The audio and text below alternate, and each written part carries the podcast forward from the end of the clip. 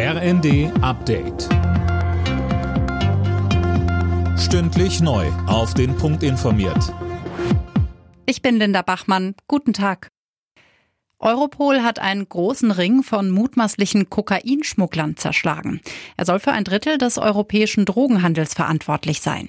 Dabei wurden fast 50 Verdächtige in verschiedenen Ländern festgenommen. Dick Justus berichtet. Diese sollen sich zu einem Superkartell zusammengeschlossen haben, heißt es von den Ermittlern. Unter den Festgenommenen sollen auch wichtige Drahtzieher sein. Sie gingen den Fahndern in Dubai ins Netz.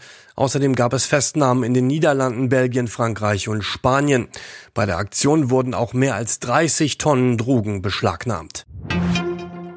In China ist ein Journalist der britischen BBC nach Angaben des Senders festgenommen und geschlagen und getreten worden. Er hatte über die Proteste gegen die strikte Null-Covid-Politik in Shanghai berichtet. Die FDP ist gegen die SPD-Pläne für eine schnellere Einbürgerung.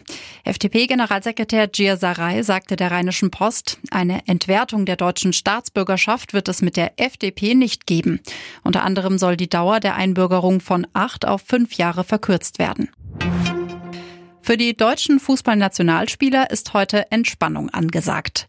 Am Tag nach dem wichtigen 1 zu 1 gegen Spanien bei der WM in Katar sind die Familien mit im DFB-Quartier. Morgen startet dann die Vorbereitung auf das Gruppenfinale gegen Costa Rica.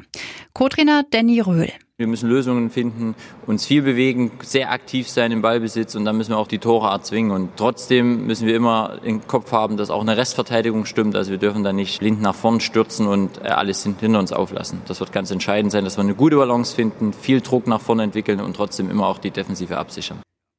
Das Spiel gegen Costa Rica steht am Donnerstag an.